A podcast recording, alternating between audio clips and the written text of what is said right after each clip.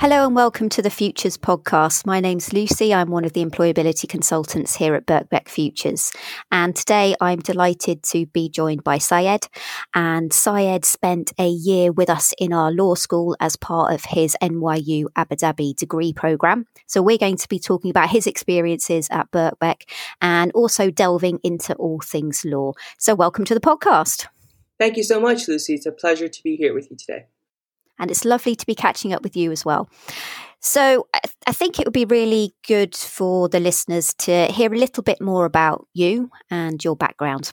Yeah, so I'm Syed. I pursued a legal studies program degree at New York University, Abu Dhabi, which is a four year program. And part of that I spent at Birkbeck in London, where I, it was a four year long exchange program where I did the seven foundational law courses at Birkbeck. Great. So, what made you decide to come and study in, in London? So, I always wanted, uh, had an interest in the uh, English common law. And I thought that what better program, what better way to learn about English common law than to be in London, than to be with a great institution such as Birkbeck, where you are taking the courses with them as opposed to being in a US institution. So that was what prompted me to come to London.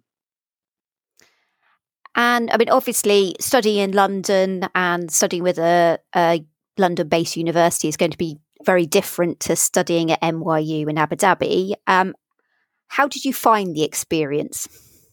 So it was overall a very positive experience because, I mean, at first when you come, yes, there's a bit of adapting that you need to get to. The Birkbeck professors had different expectations, a different style of teaching than what you, a student, may be potentially used to at NYU. But and there's a slight learning curve there. But the professors and the faculty were very supportive both on the NYU front and the Birkbeck front to accommodate the students. And what I realized is it comes down to time management. So if you are used to managing your time as a student and putting your best foot forward, then it's the same material that you're learning, right? So you can get the best experience out of it. Definitely. Um, and you've decided to to follow a career in law having completed the legal studies degree. What made you go down that career path? Because obviously you can do so many things with a law degree. Apart as a child my parents always said i used to like to argue a lot so they said maybe a career in law might be the best. But uh, apart from that it's what so i've had a prior experience in a variety of legal positions with different law, law firms and in house. And I realized, and actually barrister's chamber as well.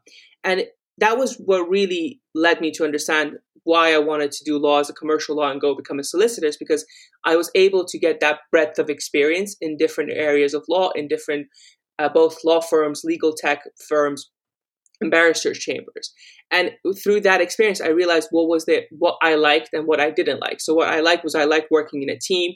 I liked working on commercial matters as opposed to a criminal or family law matters. So a, it was a personal preference, and it was getting to experience these different facets of law that made me know what I wanted to do because there was no way I would have known from the start. Absolutely, and I I think that's what we try and encourage students to do is to experience lots of different types of law because it is really difficult until you actually get out there, do it, experience in real life to to truly understand what it's really about. Um, so it's really interesting to hear your experiences of trying a huge range of things so that you could then narrow it down to um, commercial law. I mean, what is it about commercial law that that does stand out to you as opposed to crime or family, for example? It's the caliber of work that you do and it's the people that you work with. And this is not to say that people at chambers are less smart or less inter- interesting people. They're actually sometimes even a lot smarter because it's a, a harder profession to get into. But it's the idea is just like who are who's the community that you're working with, right? So it's not only commercial law for me, but it was commercial law at a firm like BCLP and BCLP specifically, because when I was going to different firms, going to open days in London, which I encourage anyone to do because it's such a fantastic opportunity to get an insight into the firm. But it's about understanding what team you're working with, who are the kind of people that you're working with. Are they interested people? Are they encouraging people? Are they friendly and supportive people? And a lot of firms say they are supportive. A lot of firms say that they're connected and uh, basically wanting you to be yourself. And it's true, but it's about understanding. I know it's a bit like uh, circular, but it's about understanding who you are as a person and how you connect to that firm. And what under, what encouraged me about commercial law was that I realized that I liked working with the kind of people that I was working with. I liked working the kind of deals and matters that the firm was working on, right? Like BCLP, for example, is a real estate firm. And I've enjoyed real estate matters in the past, but they also have a strong commercial side since post merger. And I enjoy working on those kinds of matters as well. It's hard to know early on, as even before your training contract, what area of law you want to go into, but it's more important to understand what kind of people you want to work with. Hmm. Definitely, because you're going to be spending quite a lot of time with them um, throughout your career. Yeah. So you, you want to know that you're going to get on. Um, but actually, I liked your point there about sort of understanding why you as a person, so why personally you're interested in a particular firm. Because I think from my experience of recruiting trainees, that's something that makes candidates stand out because they've actually given it some thought as to why that firm is particularly of interest to them rather than it just being because they're BCLP or Allen and Overy, for example. There's actually a personal connection in there. So I think that's a really great point. Um, so, as you've alluded to, um, BCLP or Bryan Cave Leighton Paisner, as they are fully known, uh, you have an offer and you have accepted to be a future trainee, which is fantastic. I cannot tell you how excited I was when you told me you got your offer. Um, but it'd be great to hear a little bit about your experiences there. So, what made you decide to go with BCLP? Because obviously, I know you did explore other firms. So, yeah, uh, the reason I chose BCLP was uh, really twofold. Uh, it was once that I actually, before even starting my vacation scheme the summer before. So I did a vacation scheme this summer and accepted a training contract after that. Uh, before that, I had done a six week scheme with their Abu Dhabi and Dubai offices. Uh, which that was really my first insight into that firm. It was my first my first experience with them, and I it I'll get into how the virtual scheme was this uh, year round. But it was very different to be actually sitting in the office for six week period, which is longer than the two weeks you get exposure to. And it was much less pressure on me because I was not being assessed. It was just a scheme. So I really got to know the firm entirely who they are, what kind of work that they do. And it, I got really engaged with them. And it, it really comes back to the first point of who are the people you're working with. Like the trainees that I met there, who were two trainees, one in Dubai, one in Abu Dhabi, who were on secondment. They were both extremely engaging people, both extremely helpful people. We got in touch. They, they gave me advice on how their experiences had been, right? So getting to know this firm on such a high level was one of the reasons that led me to actually apply for the vacation scheme and accept the offer once I was given it. And then the second part of that, again, it comes back to my characteristic which match that firm's characteristic. And the characteristic of the firm is that they're very highly driven people. They strive for legal excellence and that's how they define their trainees which means that as a trainee there you're not just expected to do small works or handle bundling here or there mm-hmm. which of course will be a part of your job as any trainee. But it goes more into that that they expect you to create high level and quality work from BCLP's clients. They have that expectation and they provide the level of support for their trainees to make sure that they reach that level. So they just don't expect it from you, they support you in reaching that expectation. So I think that personality level and that quality of work, when combined, I think creates a really great uh, firm, which I would love to be part of. And I, that's why I accepted their offer. Yep, which is fantastic. I mean, Great firm, absolutely. You touched upon virtual vacation scheme experiences. Obviously, we are living in a in a very different world at the moment, and I suspect we're going to see law firms using virtual experience uh, virtual experiences uh, for some time. How did you find it? Because obviously, it is very different to being in the office. Yeah, it's absolutely so. There's so many differences with a, between a virtual scheme and uh, a real life two week scheme. For first starters, it's much shorter. It's uh, depending on the firm. I know some firms have kept the full length of their uh, scheme virtually, but most of the firms that I know of have either shortened it entirely to three days or a week from the two weeks originally. Some have just moved entirely away from that virtual scheme and done the training contract uh, interview, right? But going on to the virtual scheme, the differences are plenty. Firstly, it's it, I feel personally that it's less pressure because even though the experience of being in a firm is a really good one that you get to work with people that you potentially get to make a higher impression because you're mm-hmm. physically coming in touch, you're grabbing lunch with them, they're seeing your nuanced behavior all around. It's easier to get that impression, right? And to give off that impression that who you are as a person. But it's not that difficult to do that online as well. And uh, because even when you're online, so with BCLP, I'll use them as an example, the graduate recruitment team made such a high level of effort to connect us with as many people as we wanted to speak with mm-hmm. right? So outside of the events that we went to as a team, as a whole group, and we were able to ask questions, uh, we ha- if you wanted to speak with like let's say senior associate in the real estate finance team or someone from the CSR team or anyone really, they would put that together uh, and you would have like an hour lunch or like a thirty minute coffee conversation. And outside of the official ones that they would arrange, any of the partners or people in the innovation team, which I'm really interested in personally, who I got in touch to were so much happier, so happy to get in touch with you and have that coffee, have that conversation with you, right? Because they are investing in you and they want to get to know you as well. So to anyone who does virtual scheme, either this year or later, I would recommend that you shouldn't be worried about uh, the fact that you're not going to be able to make an impression because you will be, and it's up. It's going to be slightly more difficult, perhaps, but it's the opportunity is there.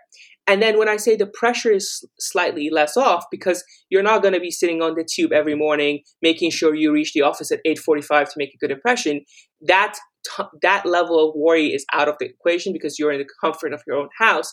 It's slightly shifted towards saying that how am I able to show them who I am? But I'm try- I will promise you that if you try and if you are who you are, the firm will see that. But then we come to the second point, which is what kind of work are you going to be doing? Because of confidentiality matters. I mean, they will make you sign an NDA, uh, but you won't be working on live matters. At least that was not the case for me in the vacation schemes that I did. But what the firms do, and some better than others, is that they will try to give you simulated work that you do to gauge your activity, uh, to gauge the kind of work that you would be able to do if you were given a live matter, right? Yes. And that's one way. Then there are other forms of assessment that they have to do. For example, there are group activities that certain firms do. There are uh, written assignments that others do. There are potentially different kinds of interviews they go through. So the firms, again, are assessing you throughout the scheme, and they will make it clear which portion of that scheme is assessed and which scheme isn't assessed, right? Mm-hmm. But it, you are still being assessed. It's still a time that you need to be on your best of the best that you can be. But it's again that the type of work is different. It's perhaps low pressure because you're not in that office environment, but you shouldn't again be too relaxed about it because then that just hurts your chances of the applicant, the best applicant that you can be. I know I've spoken a lot, but these are the factors that you need to consider really. Mm. No, definitely. I mean, and that's very helpful because I think it's a it's a very unusual situation to be in, um, and I think you know, it's, it's possibly easier for us who are working remotely than it is for students who have never had that kind of experience to be on the other side of a webcam and not actually be in the office. So that's really, really useful tips. Um, now, thinking about the experience of, of, applying for training contracts more generally, um, I think it can be quite a pressurized time. Um, it's quite competitive. Um, how did you find that experience and what sort of tips would you give to people? Yeah, so applying to training contracts is a very competitive process, as we all know. And it, it really is. I, I, have seen a lot of really talented applicants not be able to get their training contract that they really wanted to get because I think that their approach was perhaps misguided in certain places and it gets it's it's difficult to gauge that so the advice that i would give any applicant who is applying and friends of mine who have asked for advice here and there is first off, you need to be early on in the process. That means you cannot decide a week before the application's due, let me check the deadlines and see if that's the firm I want to be at. You need to determine from very early on what are the firms that you like and how do you do that that's a very complicated question because firstly, when I started, I remember asking you, Lucy, how many firms should I apply to? What kind of firm should I apply to? It's a really hard question to know because you don't want to be wasting applications either because you're going to get rejected or you might get accepted and that's not the firm that you want to work at. Mm-hmm. So that's I remember asking you this, and you gave good advice. Is it's different for every applicant, right? It's uh, some applicants might apply to three or four firms only high street, maybe high street firms only, or maybe someone only applies to US firms.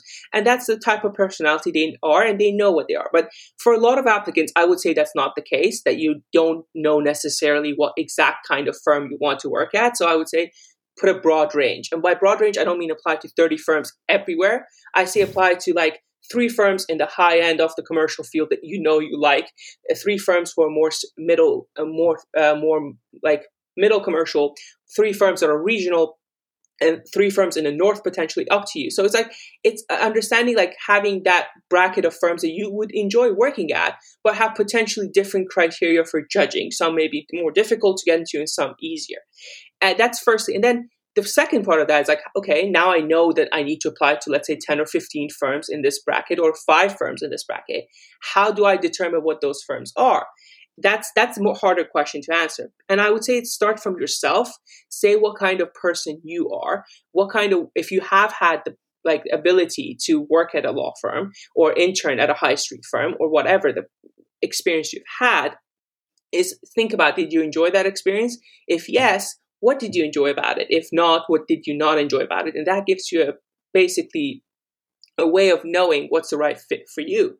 And if you haven't had the opportunity to intern at firm, because even internships are extremely competitive to get, what I would advise students to do is 100% apply, especially first year students if you want, but even second year students, uh, to definitely apply for as many open days as you can even if it's a firm that you know you won't like, because you might even go there and you end up really liking it. So I'm not going to use an example, but there was one firm I thought I would love it. And when I went to their open day, I absolutely did not enjoy being in that environment and I did not apply to them. But otherwise, if I had not done that open day experience, I would have certainly put at least a week of my time, if not more, mm-hmm. applying to that you know, uh, firm and then potentially, even if I went to the assessment center, gotten the training contract offer, I would have not enjoyed working there. So it's about putting that time in. So open days are extremely effective in finding out the kind of firms you want. Now, again, so now you know the kind of person you are, the kind of firm, how many firms you want to target, and what are those firms. It's really about putting that time in to writing the perfect application. So when people say that commercial awareness, it's become really a buzzword in our society, in the legal sphere or legal applicant society. Oh, are you commercially aware? Their aspiring solicitors runs a commercial awareness uh, scheme or a, a competition, which is really interesting. But the question that you have to ask yourself, what does commercial awareness really mean? It means that the firm wants you to know, wants to know whether you understand how the world around you, when it's happening, if a company goes bankrupt or if a company buys another one, what it means for their business, how that how can they earn money from it? Because one thing any applicant and anyone at a law firm should know by now is that a law firm's a business. They want to make money at the end of it, and the partners want to make money, and they want to pay your salaries, right? So it gets that's the end of it.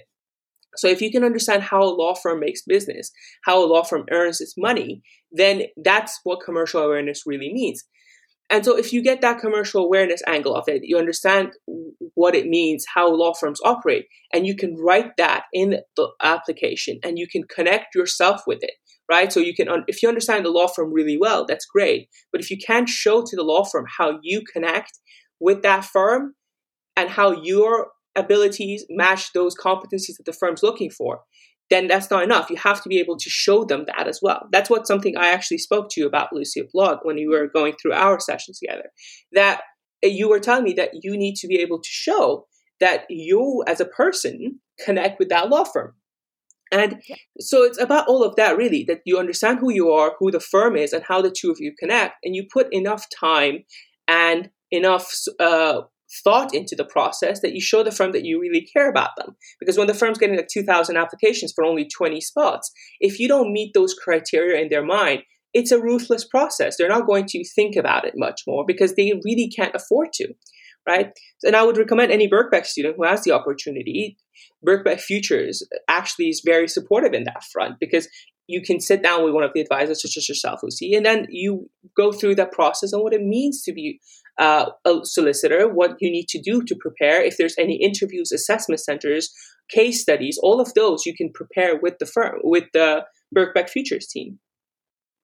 Yep, absolutely and we really enjoy doing that i mean my background is is law anyway so i actually quite quite like talking to law students so if any of you who are thinking about doing a career in law are interested come and talk to me um, but i think that has been hugely helpful.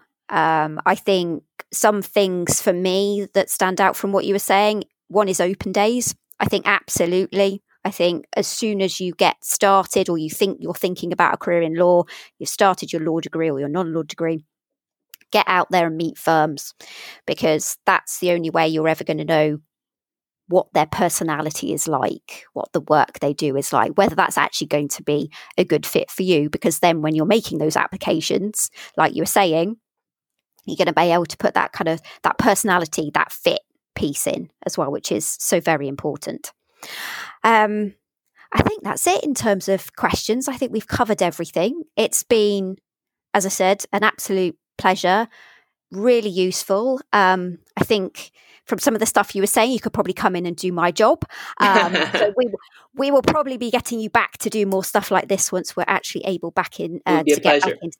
Yeah, and it would be great because I think it's it's so important for students to hear from people who've been through the experiences. So, genuinely, thank you very much again. Thank you so much for uh, having me, Lucy. It's been a pleasure to be part of your podcast. Thank you. And that brings the podcast to an end. Um, please do look out for other podcasts in the series. They will be appearing on SoundCloud and also the careers portal. Um, but for now, thank you very much for listening.